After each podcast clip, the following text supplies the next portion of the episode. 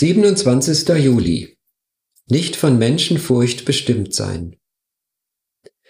Der Herr steht zu mir, deshalb fürchte ich mich nicht. Was können mir Menschen anhaben? Der Herr steht zu mir und hilft mir, und ich werde über meine Feinde triumphieren. Es ist besser, auf den Herrn zu vertrauen, als sein Vertrauen auf Menschen zu setzen. Psalm 118, Verse 6 bis 8. In Psalm 118, Vers 6 spricht David eine Furcht an, die unter Christen allgemein bekannt ist.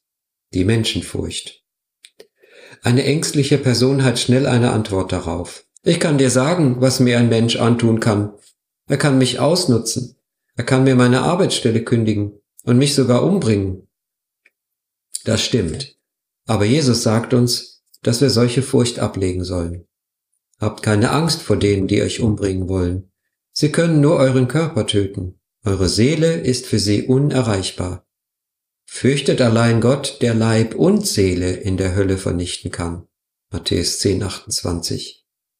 Wenn Gott nicht ihr Zufluchtsort ist, dann wird ihr Leben von Menschenfurcht bestimmt sein. Gott setzte Saul als ersten König über Israel ein und befahl, Amalek mit seiner ganzen Familie samt Anhang und Besitz zu vernichten. Leider war Saul nicht in allem gehorsam. Samuel konfrontierte Saul und nach allerlei Ausreden bekannte er schließlich, ich habe gesündigt. Ich habe deine Anweisungen und den Befehl des Herrn nicht befolgt, denn ich hatte Angst vor dem Volk und tat, was es verlangte. 1. Samuel 15, Vers 24. Dann verwarf Gott Saul als König des Volkes Israel. Er war nicht der einzige König, der abgesetzt wurde, weil er Menschen mehr fürchtete als Gott. Angenommen, sie werden durch ihren Vorgesetzten eingeschüchtert. Sie arbeiten voller Angst von 8 Uhr morgens bis 5 Uhr abends. Welche Macht hat er über sie? Er könnte sie entlassen. Wie könnten sie dieser Macht entkommen? Sie könnten die Kündigung selbst einreichen oder sich bereit erklären, dies zu tun.